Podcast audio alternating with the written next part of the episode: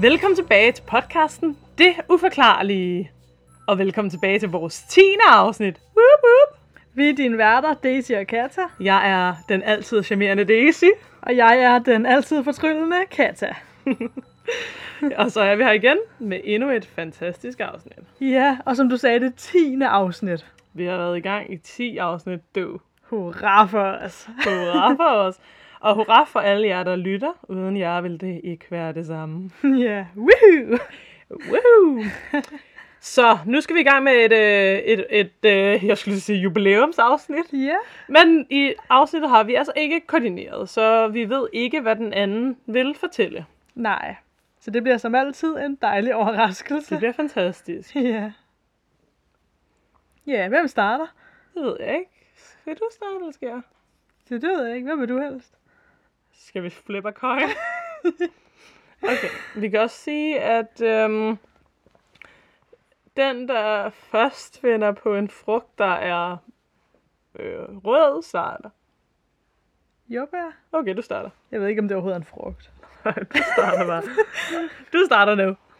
Okay. Jeg skal fortælle om Siren Head. Okay. Siren Head er en myte, altså lidt ligesom for eksempel Loch ness som vi jo har snakket om, eller Mølmanden, eller sådan noget lignende.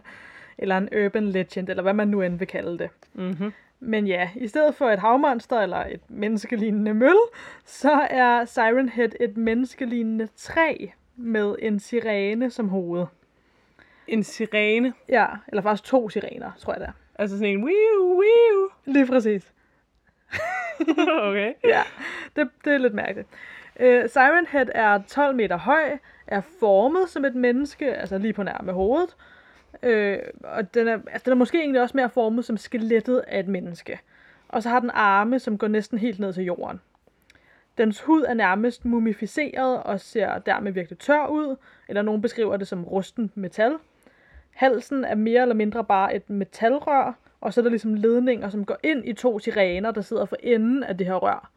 Og det er gennem de her sirener, at Siren Head kommunikerer. Og den kan efter sine også opspore radiosignaler, så den kan udsende ting fra sine sirener, så som et radioprogram eller små bidder af forskellig musik eller andet. Så har jeg taget et billede med til dig af Siren Head. Det er lidt mørkt, jeg ved ikke, om du kan se. Det ser godt nok klamt ud. Ja, ikke? Altså, det ligner ja et meget højt skelet af et menneske. Ja, Formet lidt anderledes, og så med sådan nogle, ja, sådan nogle, man forestiller sig, der står ude i skolegårde, så de kan råbe beskeder mm. som hoved. Og så står den jo, på det her billede står den ved siden af et træ. Altså, så man kan måske også godt, hvis det også er mørkt og sådan noget, som der også er på det her billede, man kan godt se, at den måske godt kan blende lidt ind i en skov. Ja. Hvor er det billede fra? Det er fra nettet et eller andet sted. Jeg tror måske, det her billede er øh, Made. ja, en tegner, der har lavet det. Ja. Men det kommer vi også lidt ind på. ja, okay. Ja, okay. Den kan også, Siren Head kan også påvirke udstyr og elektronik, der er i nærheden af den, så den kan fx gøre, at din mobil pludselig ikke har forbindelse. Den hører primært til i skovområder, hvor der ikke er så mange mennesker, hvilket gør myten om den endnu mere skræmmende, fordi man har ikke ligefrem nødvendigvis lyst til at møde det her mærkelige væsen, som kan få din mobil til ikke at virke, mens du er midt ude i en skov helt alene. Øh, en anden grund til, at man ikke har lyst til at møde Siren Head, er, at den stalker, jagter og spiser mennesker. Okay. Ja, det er ligesom det, som den efter sine gør. Fordi den hører til i øde områder og skove og sådan noget, så er dens primære bytte folk, som for eksempel er ude på jagt, eller ude på en skovtur, eller camper, eller er ude at vandre, eller sådan noget, hvor man netop, ja, måske er ude alene, eller med få mennesker, og man er væk fra mange andre mennesker, ikke? Øh, det den så gør, det er, at den cutter din mobilforbindelse, så du ikke kan ringe efter hjælp, og så er du så pludselig et meget let bytte. Hmm. Fordi den ser ud, som den gør, og den har den her lange krop med brun, mumificeret hud og metalrør, så var det, jeg var lidt inde på før, så kan den let kamuflere sig mellem træerne, øh, fordi den også godt lidt selv kan ligne et træ. Og det siges, at den kan stå helt stille på samme spot i op til flere dage ad gangen. Så selv hvis man skulle tage ud i skoven og ja, slå et telt op et sted for eksempel, øh, og hvis du så for eksempel har slået dit telt op lige ved siden af, hvor Siren Head har stillet sig og har stået stille, øh, og det kan være, at du ovenikøbet kigger på den og sådan noget, men du vil højst sandsynligt tro, det bare er et træ, fordi den står altså bum stille, som den gør. Den har ikke nogen øjne, Men det virker som, den godt kan se alligevel. Altså måden, den ligesom jagter folk på. og Sådan noget. Der virker det som, den, altså, eller den kan i hvert fald godt navigere på en eller anden måde. Den har en mund øh, med tænder og en lang tunge for enden af ligesom de to sirener. Så de to sirener munder ud i dens to munde. Okay. Ja. Selvom den som sagt kan være meget stationær og stå stille det samme sted i flere dage, så kan den også løbe og bevæge sig meget hurtigt, hvis den har brug for det. Altså den kan løbe hurtigere end mennesker kan, så vidt jeg forstår. Nu har jeg så en historie eller en sag med Siren Head, som måske er den første, der findes, og den er fra 1966. Der var et par, som tog ud midt i ørkenen. Jeg tror nok, det var i USA et sted. Og de så det her høje, trælignende ting med to sirener på toppen stå herude i ørkenen helt alene. Og de troede til at starte med, at det var et kunstværk af en art, fordi den bare stod der helt stille. Øh, så så de den så et par gange stå det samme sted, men det er ikke blevet rapporteret, at den skulle stå der efterfølgende. Måske fordi den så har flyttet sig til et andet sted. Hvem ved? En anden historie skete i 1986, hvor der var fire mennesker ude i en skov et sted i Himalaya-bjergene. De hørte nogle mærkelige radiolyde, mens de var inde i den her skov. Mm-hmm. Så de begyndte at følge efter lyden, for ligesom at finde ud af, hvad er det her, og hvor kommer det fra. Lyden den blev højere og højere, og en sirene begyndte også at hyle på et tidspunkt, samtidig med, at det jo også blev mørkt, fordi det blev aften, og de her fire mennesker har højst sandsynligt været bange og fortvivlede på det her tidspunkt. Og de blev aldrig set igen. De forsvinder simpelthen. Men Men man kan, det, man kan lære, det er aldrig følge efter mærkelige lyde uden en skov. præcis. Ikke fuck op. Nej. Og især hvis man leder efter det, altså man bliver ja, så opslugt i det, at det også bliver aften og mørkt, mens man leder og sådan noget. Ja. Det er bare ikke så godt. Men øh, folk begynder nu at lede efter de her fire personer, som jo er forsvundet, og der bliver rapporteret flere tilfælde af folk, som hører høje øh, ringlyd og sirener ude i det her skovområde. Så nu bliver militæret sat på opgaven, og de navngiver det Operation Radio. Okay. Og det her, altså, jeg er lidt i tvivl, om det er en myte, der rent faktisk er rigtig eller ej. Fordi det der med, at militæret har haft en aktion med det her, Ja. så bliver det lige pludselig meget officielt på en eller anden måde. Ja. Øhm, men altså, og det står, altså, men det er jo også det, der er svært, fordi er det bare en historie, nogen har fundet på, eller har det, er det fordi, det har været en hemmelig operation, så det heller ikke ligefrem på den måde er noget, man kan finde Ja. noget om, sådan officielt. Det, altså, jeg ved det ikke. Jeg tænker bare, noget andet, jeg faktisk også tænker, men det jeg lige fortalte om de der fire mennesker, det er, hvis de forsvandt og aldrig blev set igen, hvordan ved man så, at de har hørt de her lyde Ja, og er det tænkte fulgt jeg også. dem? Ja. ja. Det er sådan, Det er lidt sådan en god øh, aftenspøgelseshistorie. Præcis. Så der, er- altså, der er nogle ting der, der ikke sådan ja. helt giver mening. Men det kan godt være, at de bare forsvandt, og folk så efterfølgende jo har hørt de her lyde, og så har man måske tænkt, det er nok det samme, der er sket for dem. Ja. Jeg ved det ikke. Nå, i hvert fald, øh, de her soldater eller militæret tager ud i skoven, og de prøver at finde ud af, hvad der er sket, og hvad der i det hele taget foregår om alt det her. Og de begynder også med at høre de her radiolyde og sirener, så de følger selvfølgelig også efter for at se, hvor lyden kommer fra. Og den her sirene bliver til sidst så høj, at de faktisk får, altså, nogle af dem får ødelagt noget af deres hørelse på grund af det. Hold. Ja. Nogle af de her soldater, de dør også under den her operation. Øhm, og man har fået at vide præcist, hvorfor de dør, det tror jeg ikke. Men der går rygter på, at nogle af soldaterne er blevet taget af det her væsen, altså taget af Siren Head, ikke? Men ja, jeg ved ikke præcist, hvorfor de er døde, dem der var døde af det. I alt så siges det i det hele taget, at 14 mennesker de døde, efter de første fire mennesker forsvandt i skoven. Og nogle af de her 14 har været frivillige, og måske venner eller familie, som har let efter dem, og nogle af dem har jo så været de her soldater. Der er i det hele taget mange mennesker, som mener, at de har set Siren Head. Altså ligesom der er mange, der mener, at de for eksempel har set Bigfoot eller andet. Øh, men der er dog ikke nogen, som har decideret beviser på det. I 2018 der lavede en mand ved navn Trevor Henderson en tegning af et væsen, som ligner det, folk har beskrevet som Siren Head. Og det var også ham, der fandt på navnet Siren Head. Han opstillede det som en horrorfigur, lidt ala Slenderman, øh, som vi også skal snakke om på et tidspunkt Det skal vi helt tænker sikkert. jeg i hvert Ja. fald. Øhm, ja, men han fandt ikke selv, altså han fandt ikke selv på noget af det, så vidt jeg ved, ud over navnet. Alt andet, altså information om det her væsen, og hvordan det så ud, osv. osv., det fik han fra, hvad folk, som har set og oplevet det her væsen, har fortalt. Mm. Så han tog bare det, han har fået at vide fra folk, og så har han lavet den her tegning og opstillet det her væsen, og så selv fundet på navnet, ikke? Eller navngivet det, eller hvad man skal sige. Ja. Der er så også rygter om, at der findes de her meget høje skeletter, som regeringen har holdt skjult for befolkningen. Og i forlængelse af det rygte siges det også, at der skulle være fundet gamle hulemalerier, hvor der er tegnet de her meget høje, menneskelignende væsener med to pinde, som stikker ud fra deres hoved. Og hvis det rent faktisk er sandt, så synes jeg også, det er lidt creepy. Creepy, ja. Ja, fordi så er det jo, ja, så er det mere sandsynligt, at det rent faktisk er en ting, det her. Ja, men så skulle den til sirene, som jo egentlig er noget elektrisk, have været opfundet før, Mm, at vi havde elektricitet. men mindre det er fordi, det er et eller andet alien-agtigt noget. Ja, netop. At det er derfor, den havde noget elektrisk. ja. Jeg ved det ikke. Det er i hvert fald creepy, hvis det er sandt, det her. Ja. I 2018, der blev der så lavet det første af mange videospil om Siren Head. Og det går ud på, at du er en, som har vandret ud i en skov og leder efter din ven, som er blevet væk, og du finder så den her ven død, øh, og i det du finder ham, så dukker Siren Head så op bag dig og begynder at jagte dig. Og spillet slutter så med, at du flygter i en bil. Øh, det her spil sammen med andre lignende spil gav Siren Head mere opmærksomhed, og det blev især populært, da der blev lavet et mod til Fallout 4, som indeholdt Siren Head Hvad er et mod? det er ligesom et, altså Fallout 4, det er for eksempel et spil, ikke? Ja. Så et mod er noget, som fans, de ligesom kan lave til spillet. Så kan andre, der spiller spillet, de kan downloade et mod og få det ind i deres spil. Så det er folk, der programmerer i deres fritid, der laver mods til spil, for eksempel. Nå. Ja. Så det er sådan, men det er sådan fan-baseret, ikke? Okay. Ja. Øhm, I 2020 så blev det for alvor blæst op på nettet, efter at især Markiplier, Jacksepticeye og PewDiePie lavede video omkring det, og de er også bare YouTubere, der gamer og sådan Ja. noget, ikke? Øh, og det blev, eftersu- hvad hedder det, det blev efterfulgt af ekstremt mange videoer på YouTube, og vist også TikTok, tror jeg, med folk, som fangede Siren Head på video og så videre. I gåseøjne. Ja, i gåsetegn, ikke? Men de fleste af dem er nok, øh, Fake. hvis ikke dem alle sammen er nok fake, ikke? Ja. Øh, især fordi, at det blev en ting, og det var så populært, at man har jo kunne få mange klik på sådan nogle videoer Ja, præcis. lige i, i det øjeblik. periode, ja. Yes. Så vil jeg gerne sige tak til mine kilder, som er monsterfandom.com, øh, pcgamer.com og The Legend of Siren Head af Sam Goldberg. Hmm. Yes. Creepy. Mm, Ja.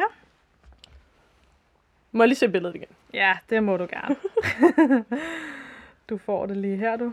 Det er også en mærkelig ting at finde på, det der. Jamen, det er det nemlig. Det er en virkelig mærkelig ting. Altså, den ser jo næsten sådan lidt komisk ud, faktisk. ja. Også. Men alligevel, prøv at forestille dig den der, du er ude midt i en mørk skov, måske alene, eller hvis vi to var ude i en skov, eller whatever, og campede, og det var blevet aften, og så begynder den der med lige pludselig at jagte os. Det er derfor, jeg ikke camper. ja, jeg ved ikke, hvad jeg skal sige andet end, hvis alt det andet også findes, hvorfor så ikke også den? Ja, Men den er godt nok grim. ja, den er noget for sig. Ja, Men også, det jeg også synes var interessant ved det, det var blandt andet det der med, jamen, nu er der, øh, du ved, andre legend urbans og så videre, hvor det måske faktisk bare er en kunstner, for eksempel, der har fundet på det. Ja, og så lavet det, ikke? Og så er det Ja. ligesom blæst op og blevet en ting, og så mener folk, at det måske også er sandt og sådan noget, ikke? ja. Øhm, men at det her, det var også en kunstner, der sådan egentlig fik det til at blæse op, men at han jo tog det ud fra ja. folks beretninger. Ja, Det synes jeg også er interessant. meget. At det er folk, der jo siger, de har set det her, oplevet det her, uden nødvendigvis at prøve at ja, tjene penge på det eller sådan noget. Ja, eller De vide, har- hvad det var i forvejen. Ja, præcis. Ja, Det er det, jeg synes, der især er mærkeligt ved den her ting. det er interessant i hvert fald. Ja. Den, den er klam. Generelt er der bare noget med de der myter, eller legends, eller hvad det hedder, der er sådan, hvor starter det? Ja, Altså præcis. sådan- Sådan... Hvor kommer det fra? Hvor, hvor, altså, hvor fanden starter det henne? Altså, sådan, og hvad gør, at der er flere, der mener, de har set det samme? Ja. Altså, især hvis de ikke har hørt om det før og sådan noget. Øhm, ja. ja, jamen ja. Altså, det er mærkeligt. Fordi, altså, og der er jo så nogle af sådan nogle myter, synes jeg, hvor at så finder man ud af, at der var et eller andet tilbage i gamle, gamle dage, eller noget, der, hvor man tænker, okay, det kan godt være der, det måske er kommet fra. Ja. Øh, og det kan jo også være, der er det med det her. Jeg har bare ikke kunne finde det på nettet. ja. Jeg ved det ikke, men Men det er fandme, den, den, det er mærkeligt. ja. Men især det der med, hvis, det, hvis de første, der rent faktisk har set det eller rapporteret det, det var dem der tilbage i 66, der bare troede, det var et kunstværk, Ja, fordi det stod midt ude i ørkenen. Ja det er også Det er mærkeligt. altså også virkelig mærkeligt. Fordi hvorfor skulle de lyve om, at sådan, de har set? Fordi der skete jo ikke mere med det. Altså, de sagde jo ikke, nej men ja, så pludselig var den forsvundet, eller så begyndte den med at jagte os. Eller, altså, de sagde kun, de så den her mærkelige dims, de troede var et kunstværk. Og så tror jeg kun, det var, fordi de selv fik at vide senere, at nu stod den der vist ikke mere, og der var ikke rigtig nogen, der vidste, hvad det var. Ja, men så måske er der flere af dem. Ja, Og er det overhovedet noget levende, eller er det sådan en robot, eller Ja, det er ikke til at vide. hvis den findes? Ja, hvis den findes selvfølgelig, ikke? Det er godt at vide, kan man sige. Men også det der med, hvorfor, altså sådan, en ting er, at den har adgang til sådan radiosignaler og sådan noget, men hvorfor afspiller dem den det? Det er også mærkeligt, ja. Ja, Men det er selvfølgelig også et meget creepy element. Altså hvis man tænker på, at, det, at hvis det er falsk. Ikke? ja, ja, så er det sådan, uh, nu bliver der spillet en mærkelig klam sang midt ude i skoven, eller ja, sådan ja, noget. præcis. Stadigvæk weird, weird ting at finde på et skelet med antenner eller sådan på hovedet. Ja. Ja. Nå, skal jeg bes- bare begynde på min, eller hvad? Ja, gør du det. Jeg har kaldt min sag Byen, der så sandheden. Uha. Ja, ja. Om aftenen den 1. september 1969 indtraf et uforklarligt fænomen i Berkshire, Massachusetts. Mange vidner rapporterede om at se mærkelige lys og opleve uforklarlige episoder. Nogle vidner berettede en dag at være blevet bortført af et mærkeligt kraft og senere løsladt igen. Andre fortæller om det, der i sådan USFO-sammenhæng kendte fænomen at miste tid eller missing time, Mm. som vi jo også har snakket om før. Ja. Til dags dato er, der, øh, er det, der skete om aftenen den 1. september 1969 i Berkshire stadig et uopklaret og mystisk øh, hændelse. Og nu vil jeg fortælle om nogle af de forskellige vidner, øh, som var, øh, var til stede under det uforklarlige fænomen, fænomen i 1969. Jane Green havde boet i byen, siden hun var 12 år gammel, og gør det stadigvæk. Hun kom fra en fremtrædende familie på grund af den butik, familien ejede, som var et apotek. Hun fortæller, at den byen var så lille, at alle vidste alt om alle. Hvis nogen ændrede kost eller købte nye sko, så ville alle vide det. Der skete ikke det, som naboen ikke vidste noget om. Tom Varens, en anden familie, havde også boet i byen i seks generationer. Og hans søn er så nu den sjette generation nu her, når han er voksen, ikke? ja var Varen, eller Tom, som han hed, som øh, var den yngste af syv børn tilbage i 1969. Tom fortæller, at det, der skete den dag for mange år siden, føltes øh, for ham, som om det var sket i går. Han husker det tydeligt og klart. Noget mærkeligt skete nemlig for ham og mange andre den 1. september 1969. Han var kun 10 år gammel den aften. Så er der en anden Tom, som staves med H, Tom Reed, boede også i byen den 1. september 1969. Dengang var han omkring 9 år gammel, øh, men han var også snart 10 år gammel. Før det så havde han og hans familie boet i Queens, men familien havde flyttet, øh, så børnene i familien, altså ham og hans søstre, kunne få en sikker opvækst langt fra øh, det travle bymiljø, der var i Queens. Og det var fordi hans mor håbede på at give børnene et bedre liv. I 1969 havde øh, Nancy Reed, som var Tom Reeds mor, lige købt en lille restaurant i området, der blev var kaldet Village Green i midten af Sheffield, som også er i det her område. Ikke? Mm. Det var et sted, hvor mange mennesker samledes, og hun var en enlig mor anstrengt sig at give øh, sine børn et godt og idyllisk opvækst i byen. Tom med H følte dog aldrig, at han hørte til i byen, øh, og han havde altid følt, at han skulle mere end det. Og han tænker tilbage på den 1. september 1969 som dagen, der ændrede hans liv. En anden, som også boede i byen på det tidspunkt, var Malene Kirkschoffer, og hun flyttede til byen i 1957, så nogle år før, ikke? Mm. Øh, hun var 12 år i 1969. Hun fortæller, at hun som barn eller ung øh, med sine venner øh, tilbragte meget tid på mainstream, og hun beskriver sig selv og sine venner som vilde eller cool. Og da hun havde blandt andet også en ven, som stjal cigaretter fra sin mor, øh, så at de alle sammen kunne ryge sammen. Ikke? Og Malene, hun fortæller det her netop for at fortælle, at der, hvor hun befandt sig den 1. september 1969, ikke var der, hvor hun allerhelst ville være. Hun sad nemlig i en bil og spiste is med sine forældre. Men hun var også vidne til noget mærkeligt.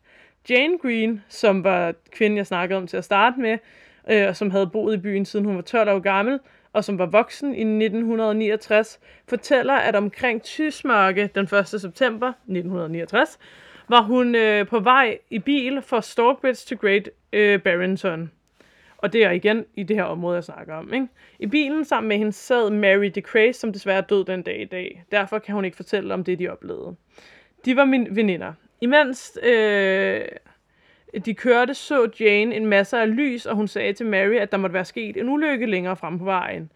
Det lignede, at der var en masse politi. Øh, de kørte tættere på, på, og Jane blev ved med at køre, øh, men til sidst så kunne hun så ikke køre mere, fordi lyset var så kraftigt, at hun ikke kunne se, så hun kørte øh, ind til siden øh, af vejen og ind i vejkanten, og der var mange andre på vejen, der gjorde det samme på grund af det stærke lys. Hold da. Ja. Jane steg ud af bilen, og Mary, hun gjorde det samme. Og Jane siger, at hun aldrig ville glemme det, der skete der, selvom hun så fik Alzheimer. Hun fortæller, at en, et stort svævende objekt var foran dem. Jane kunne ikke engang se enden på den, så stor var den. Og hun kunne heller ikke se enden på den, hverken til højre eller til venstre. Så hun, altså hun kunne, den var bare kæmpestor, ikke? Mm. Hun så ingen vinduer, men husker, at den var høj. Hun kan dog ikke huske, om den var lavet af bronze, sølv eller guld. Den larmede ikke, ingen motor, den var der bare, og der var masser af lys. Få sekunder efter løftede den sig op i luften, først i et ryg, og så lidt til siden, og så et ryg igen, og så fløj den over et bjerg. Og hun fortalte aldrig det her til sine børn, men mange år senere, da Netflix kontaktede hende for at høre mere om hændelsen til et program, de lavede, viste sig, at hendes børn også havde set et tilsvarende objekt hjemme fra deres hus. Og de delte først de her oplevelser omkring 50 år efter det var sket. Begge parter, altså Jane og børnene, ville ikke skræmme den anden, så det var derfor, de ikke havde fortalt det, ikke? Ja. Øh, og Jane, hun, øh, Jane Green fortæller også, at før den her oplevelse var hun typen, der ikke troede på, når folk fortalte om sådan noget her. Ja. Altså, hun troede ikke på aliens og sådan noget, ikke?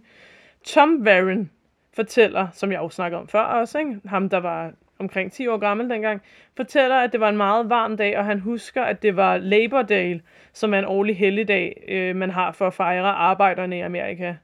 Tom, han husker øh, præcis, hvor han var, og hvor han lavede den her aften. Han var nemlig inde og tegne hos med naboens datter. Han gik altid ind til naboen, familien Shaw, så derfor var han også der den aften, ikke? Hun hed Debbie, og hun vidste, hvordan man tegnede inden for stregene. Jane Shaw, så en anden Jane, end jeg snakkede om tidligere, som var Debbies søster, altså nabostatteren, fortæller, at Tom altid kom for at tegne med søsteren. Hun fortæller også, at det, som hun kalder den aften, hvor han løb ud, skræmte, skræmte alle øh, hende og søsteren fra videre sands. Øhm, og Byron selv fortæller, hvad det var, der, hvad der skete. Han havde været inde hos naboen i noget tid, og så pludselig så går han hen og kigger ud af vinduet, og der er der så en stemme inde i hans hoved, der fortæller, om han skal hjem nu, lige nu. Og det skræmte livet af ham, og den ukendte stemme kommanderede øh, med ham, hvilket skræmte ham endnu mere. Så kiggede han på Debbie, som var Jane Shaws søster, og sagde, jeg skal hjem nu. Hun spurgte, hvor så, og han svarede, at han måske øh, mente, at det var Gud, der snakkede til ham fra himlen, fordi han jo fik noget ind i hovedet. Ikke? Mm. Han kunne ikke forklare stemmen. Så løb han ud af døren. Han kunne mærke en energi ind i ham, en frygt for, at den mentale telepati, han lige havde oplevet, kunne gøre noget ved ham. Ikke? Det eneste, han ønskede, var at komme hjem. Han løb så hurtigt, han kunne. Han beskriver, at det føltes, som om han fløj. Jane Shaw fortæller, altså søsteren til Debbie, ikke? fortæller, at midt på græsplænen så hun ham løbe på stedet de hele fem, fem minutter, uden at der ligesom skete noget andet. Han bare løb på stedet. Warren eller Tom selv kunne fornemme, at noget galt. Han fortæller, at han til sidst drejede om, øh, drejede om på stedet, og en UFO kom ned fra himlen foran ham. Så blev et spot, spot lys øh, tændt på ham, og hans arme blev presset tilbage. Han beskriver det, som om luften blev suget ud af ham. Jane fortæller, at hun også så lyset, lyset og så forsvandt han. Hold da helt op. Ja. To mil eller tre kilometer derfra ved søen Mansfield befandt Melaine, som var hende, der havde de seje venner. Ja. så den skæbne var en aften den 1. september 1969. Hun var taget op for at spise is med sin familie, som jeg snakkede om tidligere. Ikke? Og det var jo som sagt ikke det, hun havde lyst til at lave sådan en aften der. Hun ville hellere sidde og ryge med nogle venner. Ikke? Mm. Øhm, hendes far bakkede ind på parkeringspladsen ved søen. Familien kom... Øh, ja, og så, ja, de var på den her sø. Og så pludselig så kommer et stærkt lys, som Elaine beskriver som en slags aura. Hendes far kiggede op og sagde, holy shit. Børnene i bilen blev bange og skreg, og hendes far sagde, vi følger efter den. Hvilket jeg også synes er sådan lidt, der fuckede han op. Men, ja. Øh. Og Melena og de andre børn har været sådan, please don't, lad være, vær sød og lad være. Og så sagde hendes mor så, at det bare var et stjerneskud, og der ikke var noget at være bange for. Og Malene skulle så efter sine have svaret, det er ikke bare et stjerneskud, far, vær sød og lad være med at køre efter det. Men hendes far lyttede ikke og begyndte at følge efter lyset. Malene og hendes søster, øh, søster rystede, så bange var de. Hendes søster siger dog, at hun efter det her ikke kan huske mere, hvad der skete, men Malene kan huske mere end sin søster. Hun, høs, hun husker, at hun begyndte at svæve, og hun husker, at hun vågnede op på et skib af en slags. Hun husker at være blevet lagt ud på et bord. Tom Warren, som var drengen, der forsvandt i et lys foran sin nabos grund, ham vi har snakket om lige før, Ja. fortæller, at han husker at have set Malane der på skibet, ikke? der hvor han selv var blevet bortført hen. Øhm, og at hun skulle have ligget lige til højre for ham. Men Malane kan ikke huske at have set ham. Men Varen, eller Varen, eller man udtaler det, har sagt, at han kunne se frygten i hendes øjne. Senere, altså øh, lang tid efter det her, Ja. så skulle de have mødtes i byen, og selvom de aldrig før havde kendt hinanden, beskriver de som om, de havde en meget stærk forbindelse, og med de samme kunne de genkende hinanden, og at de ligesom følte forbindelse, selvom de var helt forskellige aldre. Altså, der var jo to år imellem, ikke? Så det er Ja. jo meget, når man er barn. Men Lane husker, at hun, øh, da hun var på skibet, befandt sig i et rum med andre unge mennesker, og de var som børn, fortæller hun. Og jeg ved ikke, om det var rumvæsener, hun følte var unge, eller om det bare var unge mennesker. Ja. Altså, det, det for- forstår jeg ikke helt. Og hun fortæller, at de så alle sammen forsvandt en efter en. Og så vågnede hun og var alene ude ved søen, og så måtte hun gå hjem i mørket. Hvor hendes forældre var, det ved jeg ikke. Hvorfor de ikke har været og lede efter hende. Men øh, ja. Mm. Varen, som var drengen, der også var oppe i skibet, fortæller, at han husker, at han var blevet lagt ned, på, øh, lagt ned på den anden side af det hus, han forsvandt fra. Han beskriver, at det føltes som om, når man, altså det samme som når man lægger en baby blidt ned på jorden. Og så lå han så på ryggen på jorden og kiggede på det lys, mens strålen var på ham, stod hans bror åbenbart bag ved ham og råbte løb. Og hvor hans bror kom fra, det ved jeg ikke. Men han kunne så ikke løbe, og strålen holdt ham nede. Så var der en, der sagde til ham via telepati, jeg er færdig om et øjeblik. Kort efter forsvandt lysstrålen. Da han rejste sig og kiggede på rumskibet, forsvandt øh, rumskibet nærmest med det samme. James Shaw, som var søsteren til hans ven Debbie, sagde, at den tid, han var væk, øh, var kun syv minutter. Så på syv minutter skulle han have været oppe i skibet, og der skulle være sket alt muligt, ikke? Og sådan noget. Ja. Tom Reed, som var ham med den enlige mor, som mm-hmm. en anden Tom, ikke? fortæller, at han den her dag, den 1. september, var til et hesteshow. Og at hans mor husker, at det var en meget varm dag. Bagefter tog de ud for at spise på The Will and Green Diner, som var den, hun ejede. Ikke? Det var ret sent, da de så begyndte at køre tilbage omkring klokken 9, hvilket var Toms sengetid dengang. Så det blev, sø- besluttet, at familien skulle tage en genvej hjem øh, via noget, der hedder Sheffield Bridge, hvilket var en slags overdækket bro. Da de begyndte at køre over broen, var Tom og hans lillebror Matt på bagsædet af bilen. Og Tom ville give et bolsje til sin lillebror, men drengenes mormor, som var i bilen ud over drengene og deres mor, vendte sig for at sige, at det var en dårlig idé, fordi han kunne kvæles i det. Og da hun så vender sig om igen, så ser hun så noget lys i horisonten. De forlader så broen og kører 18, og så ser de så en lyskugle svæve foran dem. Og cirka i en højde, der vil svare til anden sal. Og de kiggede alle bare på den, de havde aldrig set noget lignende.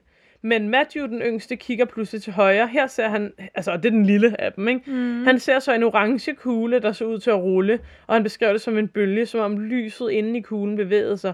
Og hvordan en lille dreng kan forklare det, det ved jeg ikke, men jeg ved heller ikke, hvor gammel han var. Da de kørte videre, havde de det som om, de var under vand. Trykket var mærkeligt. Og Toms mor, øh, hun kører ind til siden, og vinduerne de er åbne, fordi det var 32 grader udenfor. Og de begynder alle at kigge efter kuglen igen. Hvor blev den af? Og så bang ser moren noget på himlen. Det er et skiveformet et objekt, og hun forklarer, at det ligner lidt en skildpaddeskjold på siden. Altså fra siden af, ikke? Mm. Og Tom fortæller, at skibet må have været mindst 90 meter bredt.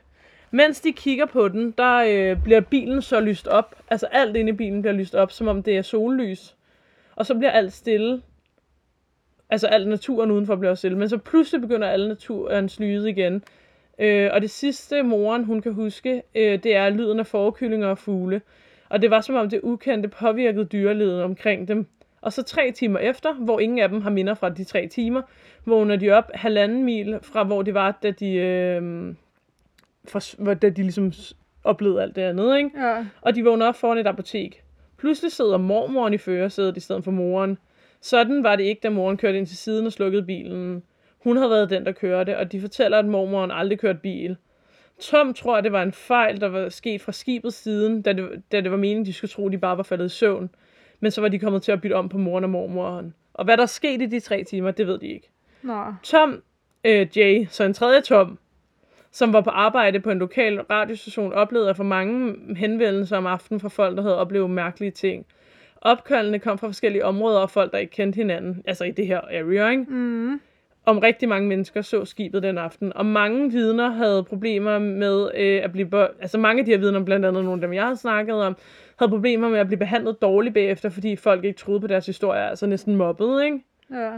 Og så siger Malane om det hele, hvorfor skulle jeg finde på det, det var ikke rart.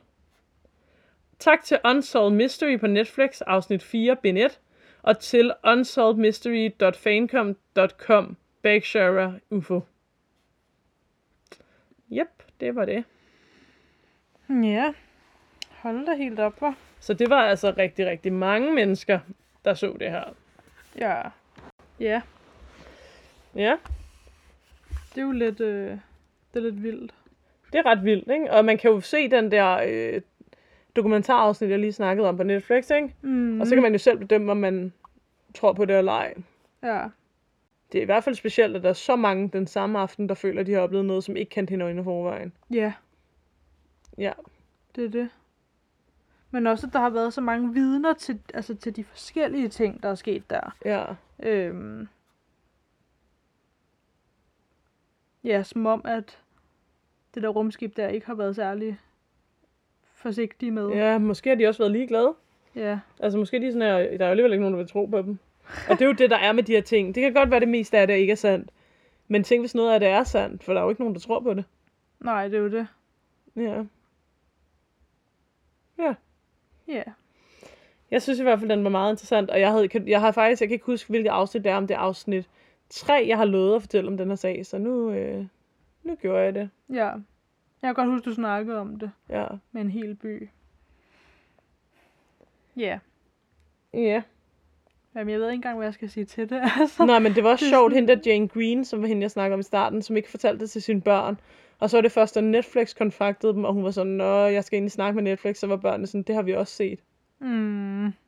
Ja. Og de har ligesom ikke vil skræmme hinanden, så begge parter har bare valgt ikke at sige noget til hinanden. Jamen, det er jo det. Og der har måske også været en del af dem, der...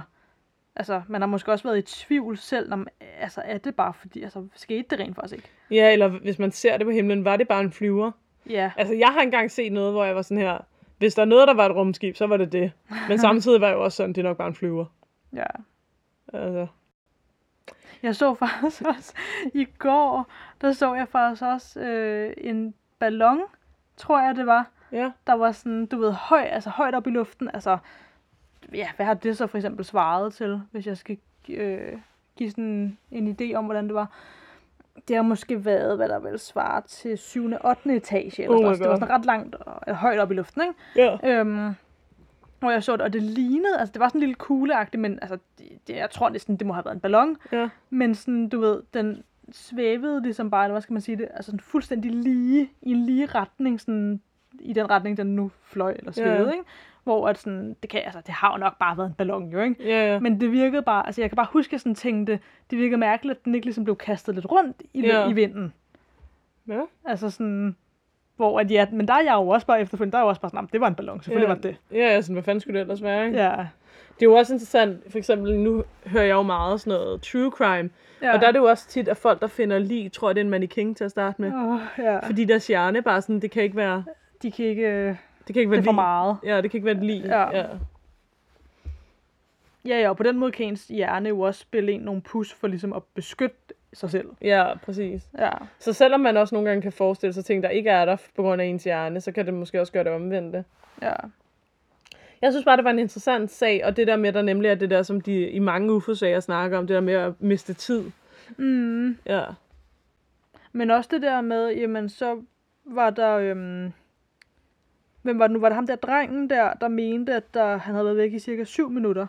Nej, det var hans, hende, der havde set ham forsvinde. Nå, Da han så kom tilbage, var der kun gået syv minutter. ja. Så der var gået, men så var der hele, så var der familien i bilen der. Ja. De fø, eller hvad, du sagde De bare har mistet tre timer af deres liv. Altså, de, det var ligesom det en, bum, bum. Ja, ja, så det var ikke fordi, de følte, at det var tre timer. Altså, de kunne reelt se på klokken, der Ja. var gået tre timer. Ja, Det er jo også mærkeligt. ja. Eller selvfølgelig, altså, hvis man tror på alt det her, altså hvis man et rumvæsen bortfører for fors- forskellige mennesker, det kunne selvfølgelig godt være, at de har dem i forskellige tidsrum, ikke? Ja, ja. Men Men ja, det er også... Ja. Jeg, jeg har ikke andet at sige, end det er bare fucking mærkeligt. ja. Men også, der er også noget, jeg bider mærke i. Det der med, at drengen, han fik den der stemme ind i hovedet om, at han skulle hjem nu. Ja. Og så når han jo ikke engang hjem før, at så bliver han jo Det er jo sikkert for at få ham ud, måske. eller Ja, men det kan også være det, er det. Men så var der også ham der, faren der, der er også bare, altså sådan, du sagde jo ikke noget med, at han fik nogle tanker eller noget, men han havde bare selv været sådan, vi følger efter den. Ja. Hvor der fik jeg, efter du havde fortalt det der andet, ja. så Ja. fik jeg også bare tanken, at det er også nogen, der får ham til ligesom at få den idé om. Ja, det kan godt være jo. Det, jeg synes bare, det er i hvert fald en meget sådan mærkelig ting at gøre, ikke? Men også, altså, og hvis man har sin datter, der sidder på bagsædet og siger, please far, lad være med at, at Ja. gøre det. Og han bare sådan, uhuhu. Ja, og han bare sådan, ja, ja, det gør vi. Ja, fandme mærkeligt, ja. Ja, Men også bare det der med, så ender hun bare alene ude ved søen, sådan en lille pige, der bare går rundt i mørket ved en eller anden klam sø. ja. Det synes jeg, man har hørt om før med nogle af de her sager. At folk, de så netop vågner op igen sådan nogle mærkelige steder, hvor de skal finde ind til byen igen. Ja. Det er klamt. Ja. Nå, hvad er dit ugens lys? Mit ugens lys. Og det er blevet den tid igen. Ja. Øhm, jamen altså, jeg er begyndt i den her uge, eller det var faktisk i forrige uge, tror jeg det var. ja. Så jeg er begyndt at lave morgentræning igen. Hold da. Som, ja, som jeg gjorde i en periode engang. Eller altså i det hele taget dyrkede jeg meget sport, da jeg var yngre, ikke? Men sådan i mit voksne liv, hvad han er at kalde det, Hold da så øh, har jeg ikke dyrket så meget sport, selvom jeg faktisk synes, at mange sportsgrene er meget sjove. Mm-hmm. Øhm, men så har jeg lavet lidt morgentræning indimellem, men så var jeg blevet lidt dårlig til at gøre det. Men nu er jeg, nu er jeg begyndt på det igen. Ja, det er det, er jeg da stolt af, og godt for dig, og man får det bedre, og Det gør man nemlig, altså man bliver Ja. virkelig frisk af det. det gør man nemlig. Ja. Så det Jamen. er virkelig dejligt. Har du det så bedre med dig selv nu, hvad vil jeg sige? ja. Det var godt. Det er jeg da glad for. Tillykke. Jamen tak. Nu skal jeg sige et ugens lys. Ja. Yeah. Det må være, at min hund blev passet hos mine forældre, men nu er hun kommet hjem. Ja. Det er måske et lille ugens lys, men det betyder meget for mig. Jeg savnede hende meget. Jeg tror, jeg savnede hende mere, end hun savnede mig. Nej, jeg tror også, hun savnede dig. ja, det tror jeg også. Hvad hedder det? Um... Ja, det var vel bare det, ugens lys. Ja. Hvad hedder det? Um... Jeg skal lige sige tak til jer, der lytter igen. Det var 10. afsnit. Det var det. Jeg har faktisk tænkt på, om vi skal bede folk om, at hvis de har oplevet noget overnaturligt selv, at skrive til os på f.eks. Instagram. Ja. Og så kan det være, at vi nogle gange læser nogle lytterhistorier op, og man kan så selv vælge, om man vil være anonym eller ej. Man Ja, må ja. godt være anonym, ikke? Øh, bare fordi. Det kan godt være, man ikke har lyst til at sige, hej, jeg hedder Karen fra Islev, og jeg arbejder her og her, og jeg har oplevet det her. Det kan godt være, at man bare hellere vil være anonym, ikke? Ja, ja. Men det synes vi bare kunne være meget sjovt, hvis vi kunne sådan dele med hinanden, når vi oplever noget sært. Mm, Øh, helt bestemt. Det kunne være virkelig sjovt. og så smadrer vi din historie herfra og siger, det løgn. Nej. Ej, vi synes bare, det kunne være rigtig interessant at vide, om der er nogen, der har oplevet noget derude. Ja. Det kan være små ting, bare sådan noget med at føle gulvet knirket, eller... Ja, ja. Eller bare altså, ting, man ikke lige har kunne forklare, eller ting, man synes var mærkelige, eller... Ja, ja. det synes vi kunne være rigtig fedt. Ja, og så vil vi jo som altid bede jer om at fortælle om os, og like os på Instagram, og følge os, og alt de sædvanlige der. Alle de sædvanlige gode gamle. Ja, alle de sædvanlige gode gamle. Og så håber vi, at uh, I også lytter med, når vi når til afsnit 20. Ja. Ja. Som vi jo forhåbentlig gør. Nej, Ja. det gør vi. Ja, selvfølgelig gør vi det. Ja, ja. Going strong, going strong. Ikke? og faktisk, altså, det er faktisk ret fedt, det positive øh, feedback, vi har fået fra, øh, Mm. fra, fra folk. Øh, altså, jeg havde ikke regnet med, at der ville være så mange, der, vil, der lyttede til os nu allerede, i forhold til, at vi har været med i så kort tid. Nej, det havde jeg faktisk heller ikke regnet med. Så det er fedt. Så det er virkelig, det er en dejlig overraskelse. Ja, og også bare sådan, at man har, altså, jeg har fået at vide af nogle lytter, sådan, som har jeg skrevet, øh, eller sådan, og været sådan, at de synes, det er mega hyggeligt, eller mega fedt til, når de træner, eller går tur, eller... Mm, Også fordi, at det er sådan, selvfølgelig er nogle af sagerne lidt uhyggelige, men det er ikke så uhyggeligt, at man ikke kan holde det ud. nej, det tænker jeg heller ikke. Ja. Så det er nice. Ja. Tak for jer. Ja, amen, amen, ja, men virkelig altså. Tusind tak. Jamen, øh, var det så det? Ja, yeah, det tænker jeg. Jamen så, until then. Og til alle ånderne derude. Please don't hjemsøge os.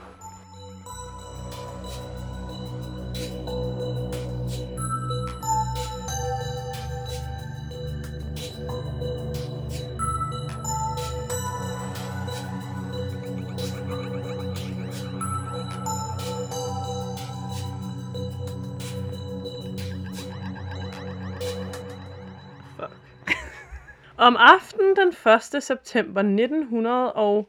Øh, to sekunder. Okay. 69, tror jeg altså, der skal stå, men jeg har skrevet 64, men jeg er altså ret sikker på, at det er 69. Øh, hvad fanden er der foregår her? Jeg ved ikke lige, hvor jeg kommer til. Seriøst, hvad, hvad, hvad, hvad? Ja, det slipper vi helt sikkert. Hvad er det, jeg har skrevet her? Det klipper vi! Øh, øh, øh, Nej, det klipper vi. Fuck, vi skal blive bedre til det. Near, far, wherever you are. Øh, Daisy? Ja? Vi optager stadig. Okay, det klipper vi også.